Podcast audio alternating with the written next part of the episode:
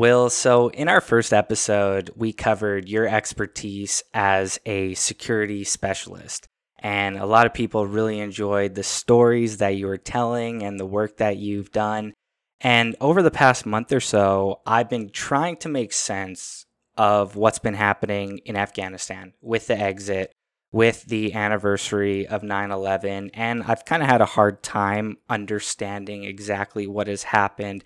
So I thought of uh, who I could reach out to that may have some expertise. So I called on you. I want to warn everyone who is very well versed in what has happened. I'm going to ask some basic questions, so this might not be an episode for you. But Will, thanks for joining me for part two of our conversation. Well, I'm very honored, Takis. You're, you're my favorite podcaster. Uh, keep that quiet. I don't want the others knowing this because they'll be very upset. Um, but uh, I, I, always enjoy uh, doing your show. And so I'm really honored to be invited back. Thank you. In our first conversation, we briefly touched on your personal relationship and experience with Afghanistan. So maybe we should start there. What is your experience there, your personal relationship? And I'm sure you have a ton of very close friends that have very deep experiences in that region. Yeah, so my experience goes back to uh, pretty much after I'd spent about three years on and off in Iraq, where I'd been operating mainly in the south of the country, in Basra, and uh, working alongside uh, the British Armed Forces and working with their operational teams, uh, looking at uh, trying to provide guidance and advice and doing reviews and audits on not only their security. Uh, so, you know, the guys are going out on patrol, they're going to do their thing. Um, but again, when they come back, whatever camp they're going to be located in, unless they're out in the Ulu and dug into a foxhole, uh, my responsibility was looking at how they and the civilian contractors and what they call the LRWs, the locally recruited workers, could be safe and secure in the event of things like indirect fires. And for example, in Basra, the time I was down there, they were getting between 5 and 15 IDFs a day. So these are mortars that are being fired into um, the COB, which was basically Basra Airport. Um, so my responsibility there was then uh, seconded or commissioned to go out to Afghanistan. And I went out to Afghanistan in about 2006 and was again there for about two years on and off uh, during pretty much the, the, the, the, heat times where it was really quite cheeky um, pushing back, obviously, the Taliban and enabling, obviously, the country to, to acquire some pockets of democracy. Uh, I spent some time in Kabul. I remember my first experience of Kabul, I was staying at a place called Camp Souter. Um, and actually, when you come in, you come into KAIA, which was uh, the Kabul International Airport, or they'd call it the Karzai, as in Hamid Karzai, uh, the president of Afghanistan, who, to be honest, if you ask the local people, he was considered more the mayor of Kabul than he was the president of the country. Um, and then you go to Camp Souter, which was where I was operating. There was a special forces uh, team and camp just down the road.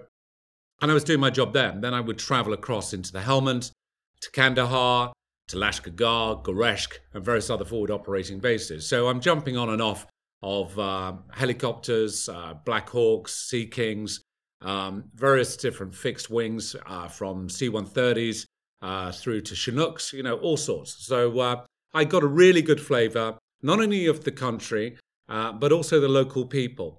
And one of my things, Takis, uh, and I know I'm sort of gabbling on a little bit, um, but one of the things that really kind of dawned on me when I was out there was to say, what are we actually doing down here? You know, what are we actually achieving?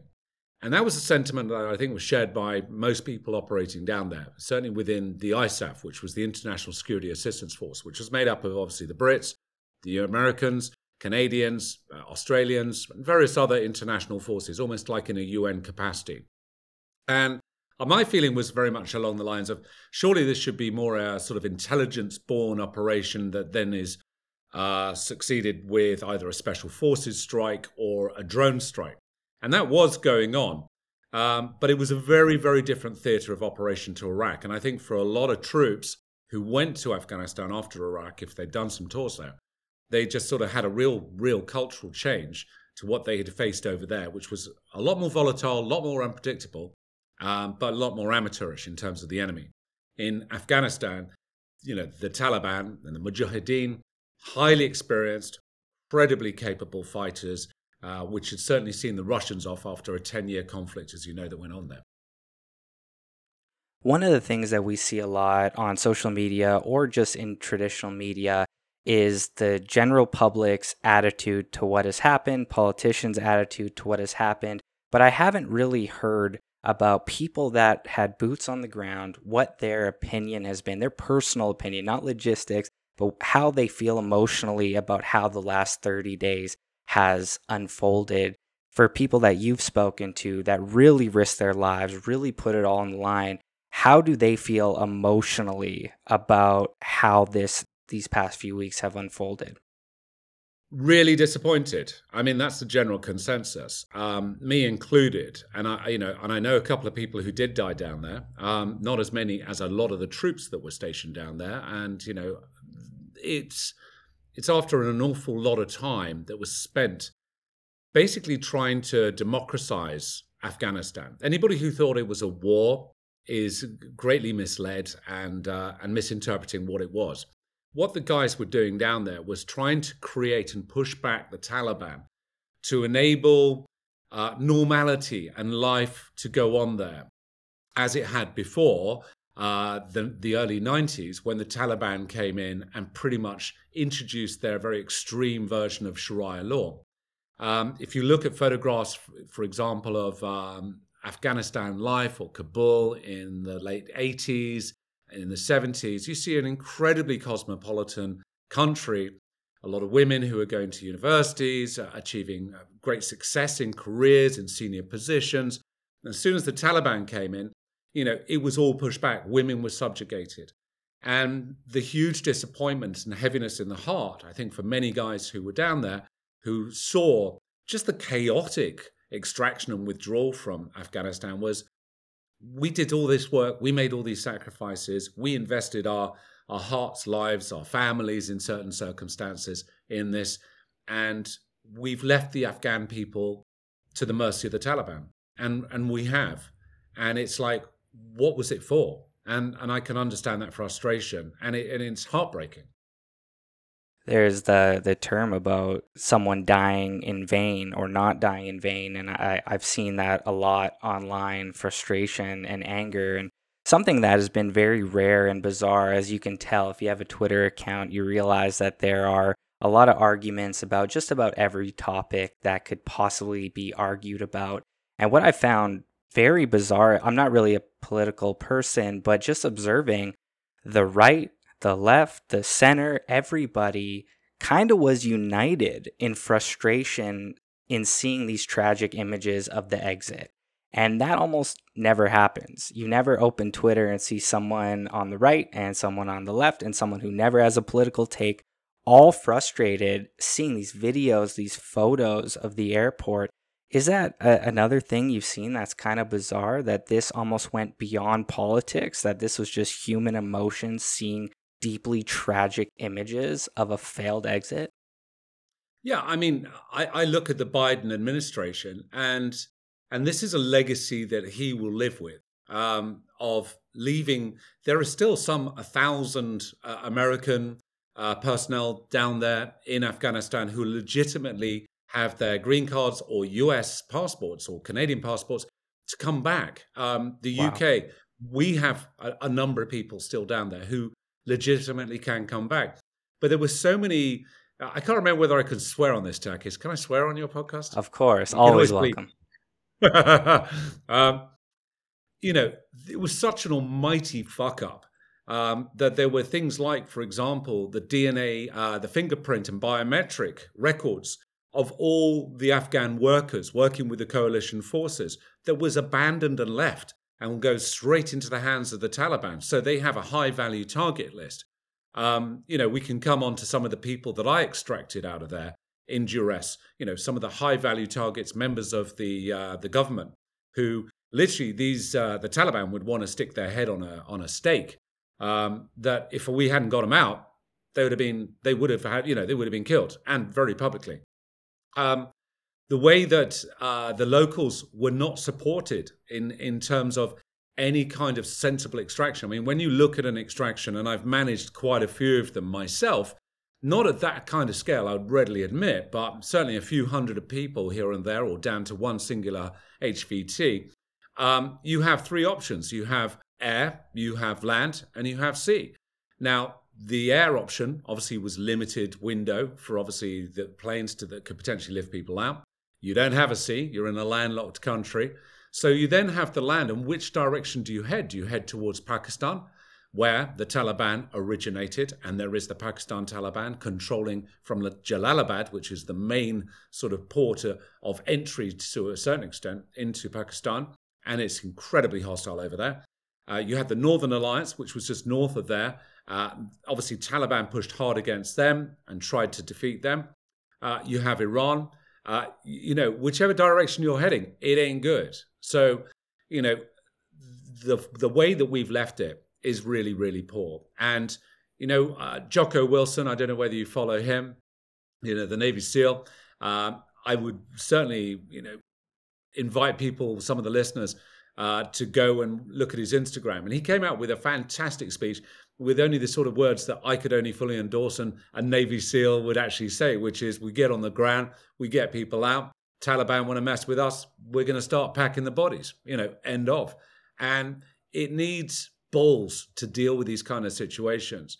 And unfortunately, Trudeau doesn't have any balls. I'm sorry to say that to my, my dear Canadian friends. Uh, but I think they might might agree with me on that. Biden doesn't have any balls or appetite, um, and Boris Johnson very few balls. Uh, you know, we're in a real bad situation where you know world leaders need to to to to, to, to have this on their conscience. Going very simple with the actual week that led up and week beyond the actual exit. How long did it take to exit? Was this scheduled and almost public in a sense, or was this a, a surprise? It hit out of nowhere. Logistically, what exactly happened? Soldiers find out. How long does it take to leave? Uh, let's go kind of very simple with the week leading up and week that followed. Exactly what happened. Okay, so there are conflicting reports, Takis, as to, to what actually happened. Um, but this kind of universal inside track was that the supply chains by foreign contractors, US contractors, British contractors, it, they dried up. Now, having protected civilians, you know, in major parts of the world and looked after them in terms of getting them safe, getting them into hostile environments, getting them out of hostile environments, you know, the risk appetite is a great deal less than it is necessarily for military. And a lot of the supply chain, and that's for food, for weapons, for other resources, life support, um, if you don't get those support channels and those routes obviously maintained, then they dry up in those particular forward operating bases. I think the biggest mistake that the Americans made was they closed Bagram and they, they abandoned Bagram really quickly. And Bagram was a fantastically huge uh, operational base.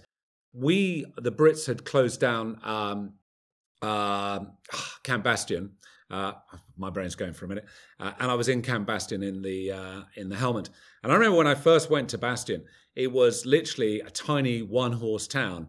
By the time it finished, uh, it was the size, and this probably won't mean a great deal to the international other than the Brits.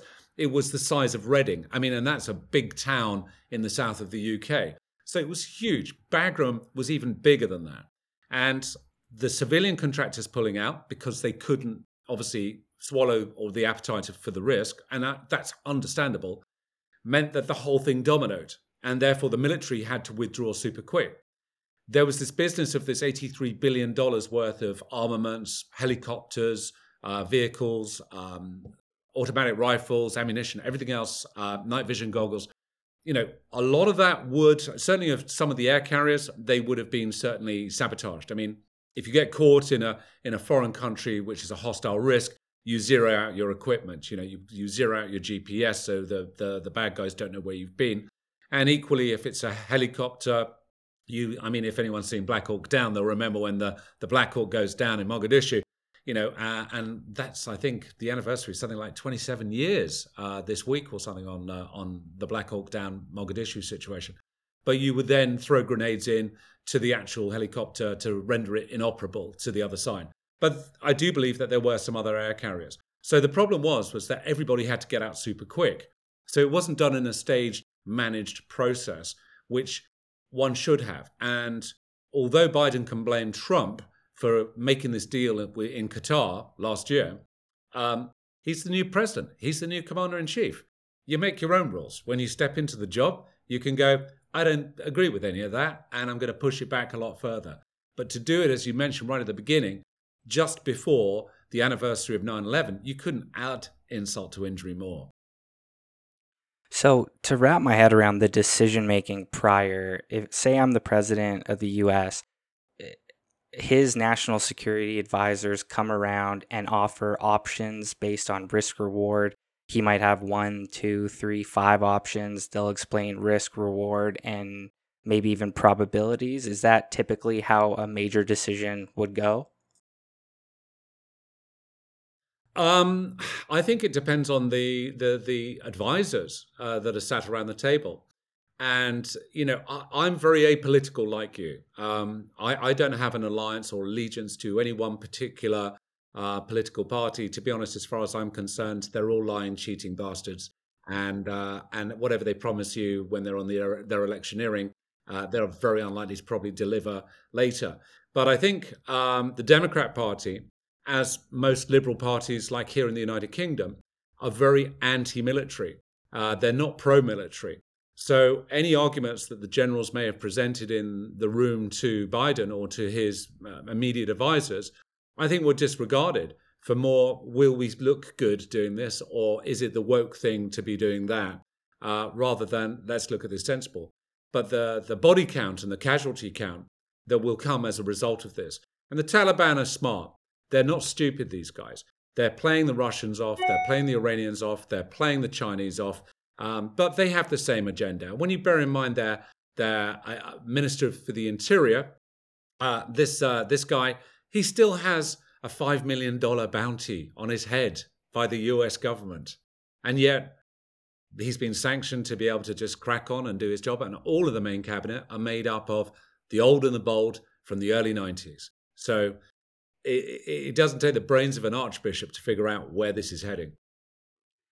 I'm I'm going to sound you know super simple in this whole conversation because I'm still struggling to kind of wrap my head around the decision making and I think a lot of our listeners a lot of young people are seeing things online seeing things in the media not understanding how it got to this point is there any ability in you to play devil's advocate to give a theory for why that specific decision was made? Is it a political play that uh, uh, political leaders thought would look good in the media that went wrong? What is the devil's advocate for why this decision was made? Because I can't seem to to really understand how this ha- happened whatsoever. No, I'm the same. I mean, I, I, wish I could come up with a rationalizing for for why they've done it. Um, it, it seems like a momentary loss of sanity uh, more than anything else. I mean, if I was, I mean, I think the only way I could honestly answer that question, because I, am at a loss to speculate why they did it, um, my only answer could be, Takis, is as to what I would do and how I would have done it. And it would have been a very gradual, slow extraction, transition. I think there would have been serious conditions outlined in advance of what international support, and bearing in mind you know, the Taliban have some $10 billion of assets that are being seized overseas and they can't get access to. Um, but they will have enough international partners which will, you know, fill the void. Uh, I would be setting out my conditions super hard and super fast right from the get go. And I would be allowing, because these things never go as planned. They never uh, go as quickly or to the schedule, the timetable that you might imagine. So you build in those contingencies, you build in those extensions. You know, right up to the wire, I saw this in the news. They were like, well, we've only got a week left and we got to get out, which is why embassies were leaving critical, important information still in the embassy buildings when they are extracting. Um, it's remarkable. I mean, the US and the UK did, I think, you know, the guys on the ground, the embassy staff, the State Department staff, and from our side, the Foreign Commonwealth Office, and I think from the Canadian side, I think they did a really as good a job as they could, bearing in mind they were getting the orders shouted at them and barked from above to say, you've got to pull out. Um, the fact of the matter is they stayed steadfast to the deadlines. And I think Biden's cabinet or Biden's, you know, inner circle just didn't have the appetite to continue spending billions. But he had to sit back and be, re- you know, retrospective and say, well, how many billions have we already spent? And okay, we may have to spend a few more billions, but is this going to look good or is it going to look bad if we just abandon ship and just run away? And it's the latter. As you were talking, I just thought there's kind of this glaring contradiction in this, whether it is uh, Biden or the image of empathy and compassion, but neglecting the moral obligation to those who actually helped the U.S. Army, people on the ground. I've, I've seen a lot about translators, which were used a lot. Yeah. Uh, a lot of people that helped on the ground guide certain areas. Do you think that's a glaring contradiction? And isn't there some sort of moral obligation to those who helped the Americans for, or all of us for 20 years? Without question, without question. And this is what sickens me the most is that the Biden administration um, and the, the US had a very major, had the predominant presence down there in Afghanistan. Um, and so they they were running pretty much most of the controls. You know, us and you guys in Canada and and various other countries, Germany, Italy, uh, and various other parts of the world. Um, we had contingents down there, but the Americans had the strongest contingent. So they provided that umbrella of protection within which we could all join together and, and, and fight the good fight against the enemy. Biden's all about the caring president. I, you know, it's total contradiction and total hypocrisy that they've been we're the caring, sharing, look after everybody, inclusive society. And, you know, don't get me started, Takis. I mean, I could be really unpolitically correct here. Uh, and then uh, you'll never invite me back, but hopefully you'll have a beer with me. Uh, but, you know, all of this inclusion, all of this, um, you know, caring for everybody else, what do they do down there? They leave Afghanis who have been supporting for the last 20 years the American troops, helping them. And I've met many Afghanis down there. They're lovely people. They're really nice, lovely, normal people who are absolutely fucking terrified about what they have in, ahead of them. And the interpreters, the Taliban will make ex- examples of anybody that has worked for the coalition forces and for ISAF. And they will fundamentally execute them or imprison them or murder their families these guys are absolute savages. There is nothing redeemable about the Taliban. So, regardless of what people say, the Taliban, there is not one iota of any kind of empathy in their agenda. And that's why Biden should have reinforced and stood up to the empathy that supposedly he's promoting.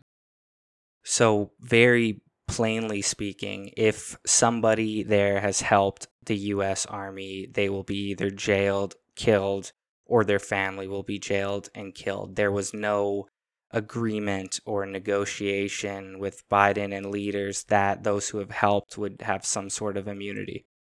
No, no, no wow. immunity at all.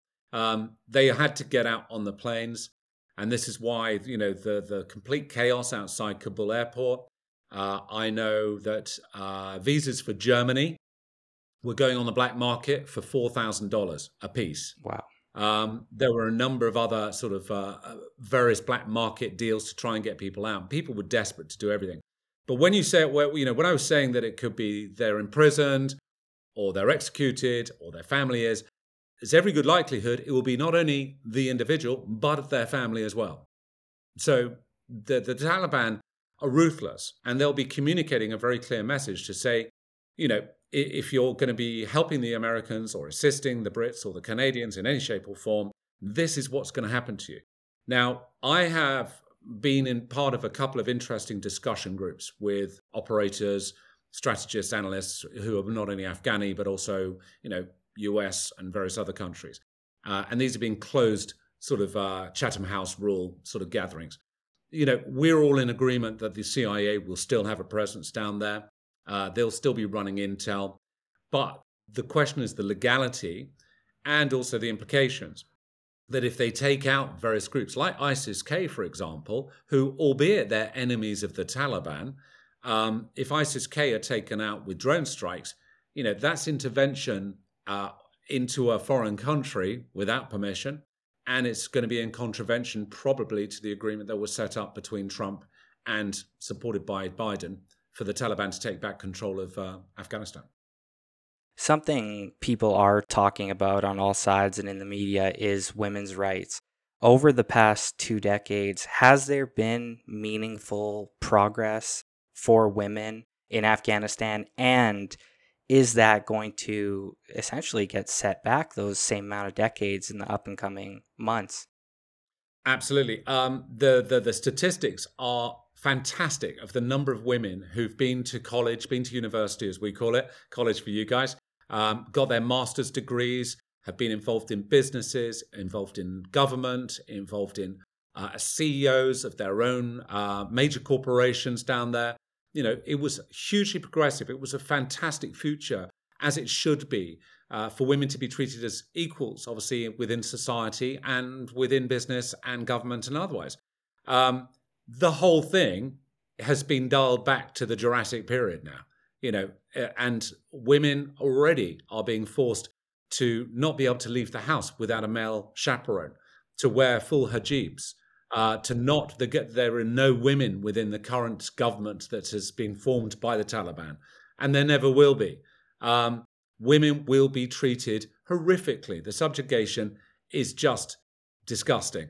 And you know, and this is why we've seen so many women with their families, with their small girls, trying to escape Afghanistan. This is not them trying to be economic tourists, getting their opportunity to go to America or Canada or the UK or Europe, you know, to seek a better life. You know, they had a good life down there, but they know what is ahead of them. And their children, their daughters, will have no future of promise and opportunity and equality by staying down there. So, yeah, they want to get out of country, and you can't blame them. You mentioned extraction and the sheer scale of this extraction. And for like two seconds, as you use that term, I thought that that could potentially be a valid excuse. The word scale and just seeing the images, there's a lot of people and a lot of things to extract.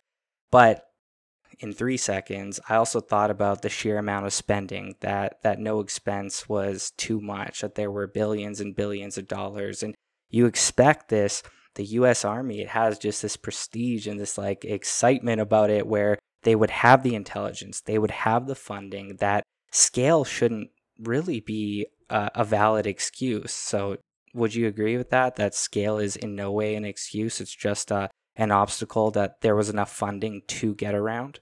Uh, it was okay. So we we backtracked to January of this year. Uh, a group called the Afghanistan Working Group uh, is this bunch of intellectuals, academics, analysts um, that were looking at the extraction um, and the withdrawal from Afghanistan. And they forewarned not only that Afghanistan would descend into the control of the Taliban very quickly, but also there would be a wider scale implication of international terrorism that would be enabled and would obviously uh, repercuss into you know the United States, Canada, the UK, Europe, and everywhere else. Um, that was disregarded. Then the Director of National Intelligence, and that is Biden's own Director of National Intelligence, in March went to Biden and repeated independently from his own intelligence he'd got from uh, the State Department, from the CIA, from the NSA, from the various other intelligence agencies and their partners, and said, This is what's going to happen. So there was no excuse for them not to throw money at the issue and say, or even sit down with the Taliban and, you know, I, I might be a little bit more robust than some people, but just say, okay, you want us out by September. That ain't going to happen. We've done our planning, we've done our mapping, we've done our extraction um, uh, schedules and itinerary and how these modules are going to run. We're going to need it up to December. Um, Shitsky, deal with it. And if not, we'll just fucking drone strike you. I know that's a little harsh, but I would be, you know what? We're supposedly the, the, the biggest power in the world. Um, and we're going to flex our muscles if you guys don't allow it. We're, we're leaving and we'll be doing it and you'll be seeing us extracting, but we need the time to be able to do it properly. And, uh, and like I said uh, much earlier, these things never go to plan and they always take a lot longer than you would imagine. Um, but there was no flexing by Biden. None. Speaking of the biggest superpower in the world. And as a Canadian, we always look at like the US Army and their technology and their numbers and their spending as this huge thing. What does this event say to the global community? What does this say to allies? What does it say to uh, other countries that the Americans have their back? Uh, what what exactly does this do to a reputation and just the illusion of security to countries that really really trust the U.S. Army? Well, there, there are two things. Um, Trump was motivated by economics.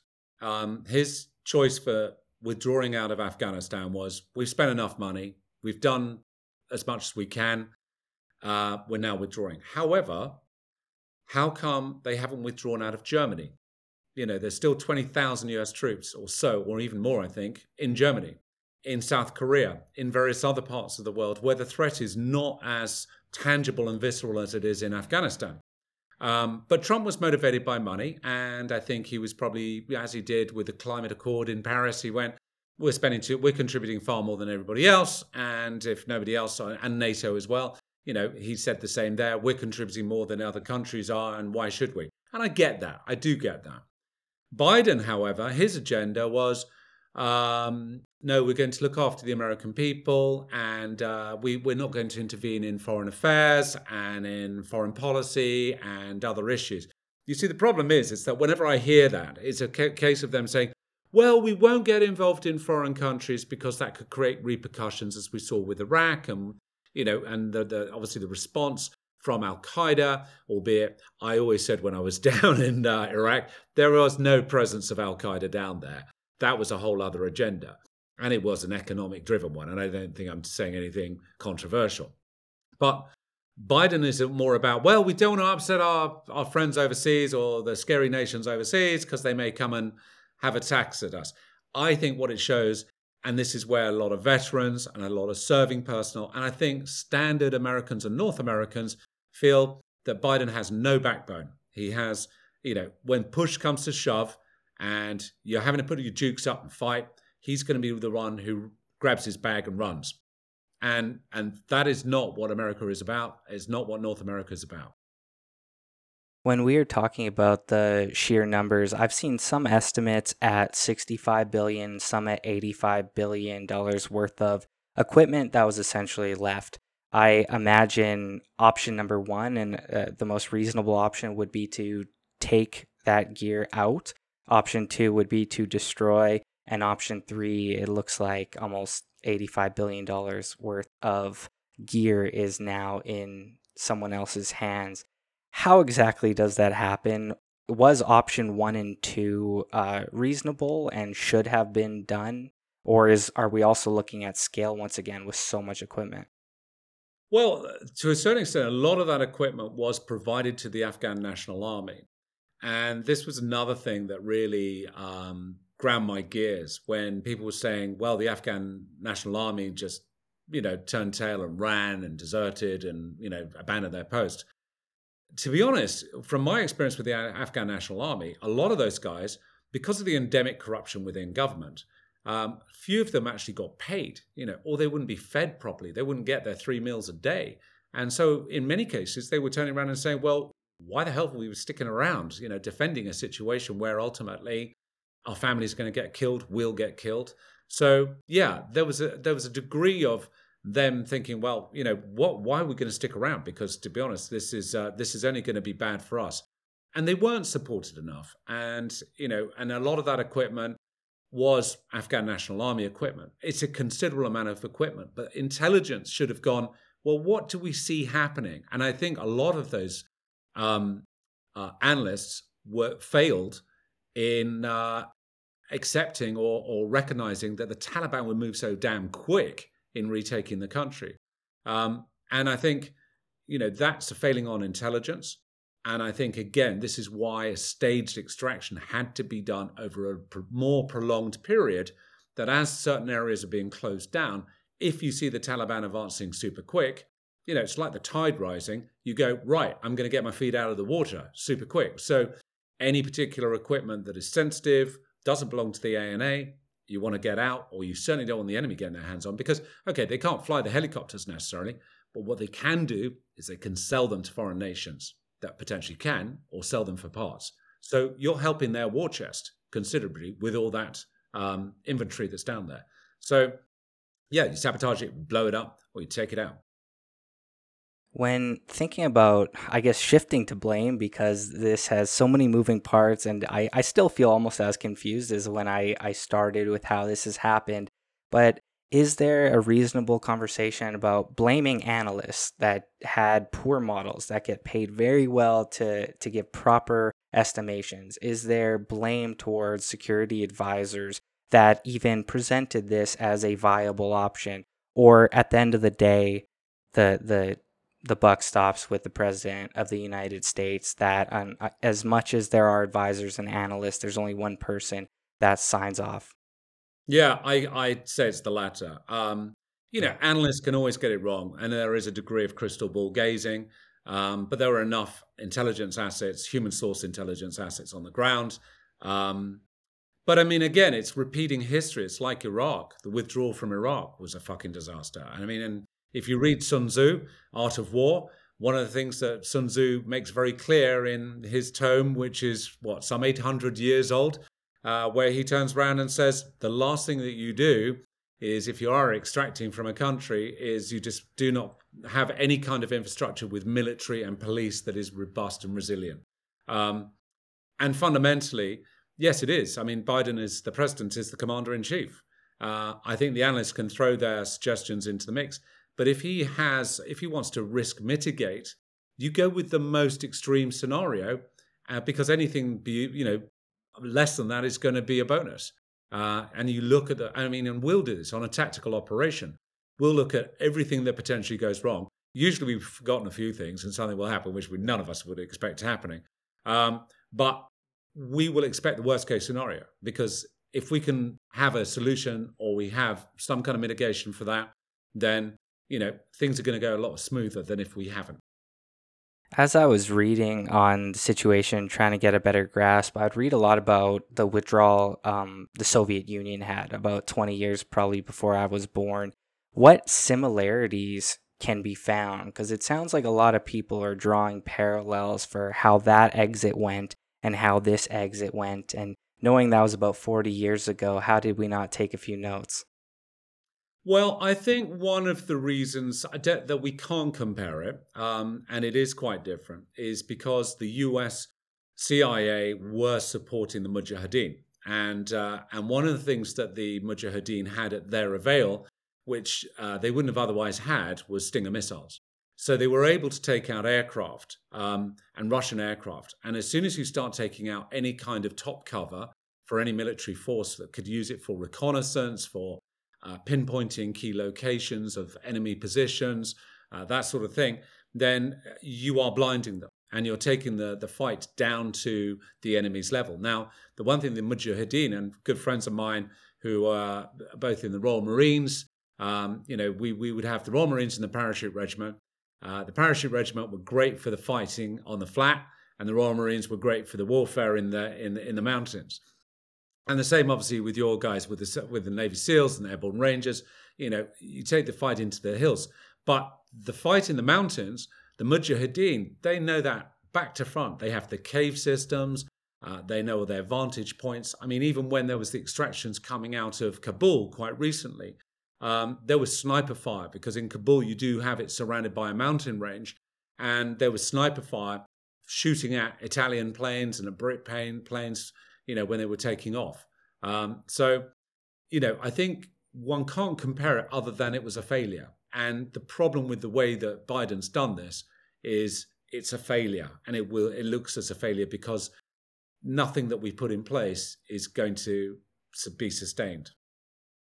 One of the, I guess, talking points or the justification for the spending, for the lives lost, and for the past 20 years is that if it is an unstable region, it'll be a breeding ground for terrorism. It'll run free. It'll be supported. And that is, seems like a, a really valid justification, especially the emotions and, and what we saw with 9 11. Like, I was a, a kid and I still remember that day of my parents telling me about it and what that meant to me at age of six or five years old all the way up to 26 today. So is that justification? Did that fade away, or in 2021 is it just as real that now that things have withdrawn beyond the the tragic images of the people that helped, the tragic stories of women's rights, is now a large scale terrorist attack back on the table as as a a real possibility that there is a breeding ground now that there isn't uh, an army on the ground. Yeah, there is. Uh, plain and wow. simple, there is, and it's probably a worse threat than it was back in 2001. Um, the fundamental problem is that we now have a Taliban that will have international support, potentially from China, from Russia, from Iran. Um, Taliban and Al Qaeda uh, were very aligned. Uh, ISIS K are enemies of Taliban. Uh, many of the Taliban members defected to ISIS K. ISIS K is a franchise of Islamic State in the, the Iraq and the Levant, uh, in Syria and Iraq. Um, they went over there as a delegation in, I think, 2004 uh, and said, look, we're going to set up this ISIS branch here. Um, and some of the Taliban, the Afghanistan Taliban and Pakistan Taliban, went to join them. Now, they have a far more extreme, I mean, as if you could get more extreme than the Taliban interpretation of Sharia law. Um, but they've been hugely successful. You might not see anything in the news, but they've killed hundreds, uh, if not thousands, of civilians in Pakistan and in Afghanistan. Wow. Uh, they are carrying out all the same savagery and brutality. Now, they are going to be well equipped. And I think there's every good possibility. I mean, I speculated, I think I put it on Twitter or I said it in an interview where I thought there could be a join up. Thinking about it more now, I don't think there will be, but I think there will be a coexistence. I think uh, ISIS K will be left to do their own thing. Uh, Al Qaeda will do their own thing with support from Taliban. As long as ISIS K don't kick off with fights with Al Qaeda or the Taliban, they'll probably be left to their own devices. But that's fundamental problem that we've got down there. You've now got a nation which, as before with just Al Qaeda, has uh, a safe haven for terrorist training camps, uh, for the development of tactics um, and tradecraft. Uh, one of the biggest successes that we've had over the last two decades is cutting off and preventing the access by foreign fighters from the United States, from Canada, from the UK, from Europe, uh, getting down to terrorist training camps. The problem we have now is a, a country which will welcome you and you can access. And if you're going down to pledge your allegiance to one of these groups, um, you potentially can get into the country without too much restriction. Um, without any kind of intelligence assets down there, it creates a blind spot possibly for us to understand what capabilities are being developed and built down there, which will then be brought back to our own home countries and implemented. So I think we're in a worse place, Takis, than we were before. It is super disheartening to hear that one of the primary motivations two decades ago for going is actually amplified as there's an exit with the spending, the loss of life, and, and all the tragedy that has happened. So that is a, a, a really sad thought. But I want to wrap up with two options. Your best case, Will at his most optimistic, for what can happen, what can change, what we can see if you were in charge today. And I also do want to get a realistic worst case for if nothing changes and if negative momentum occurs as we wrap up this slightly somber episode. Yeah, I'm sorry, buddy. I, you know me, I, am not great for the, the happy stories. Um, well, your first question, in terms of the reality of what's going to happen down there, um, I think the Taliban will keep their agenda under cover for a while. They'll they'll play the good guys. They'll talk about democracy. They'll they'll maybe even open up universities for women to go to temporarily. But as soon as they've got what they want, their true colors will emerge, and we'll be back to the implementation where of Sharia law, where loud mu- music can't be played in public uh, men can't shave their beards, women can't leave the house unless they're fully covered, and also will not be able to be educated um, and won't be able to leave without a male chaperone. Um, child brides will be sold off um, to Taliban fighters. Uh, it's horrific. Um, as to the future, I can't to your second question. I'm sorry, I can't. I'm not sure I can remember what it was, but I, I can't see a great deal of hope of what we can do. Uh, the US have withdrawn. We, as the Brits, and you, as the Canadians, can't go in without, sadly, the might of the United States behind us. Uh, we have to go together. Um, we can't go on our own. And if we do go down there, that would be a declaration of war, and we would be back to square one again. So I only hope that the US are going to continue to run CIA assets, um, keep intelligence coming back from the region, and uh, where they can get away with it, the odd sneaky drone strike. Good result in my book.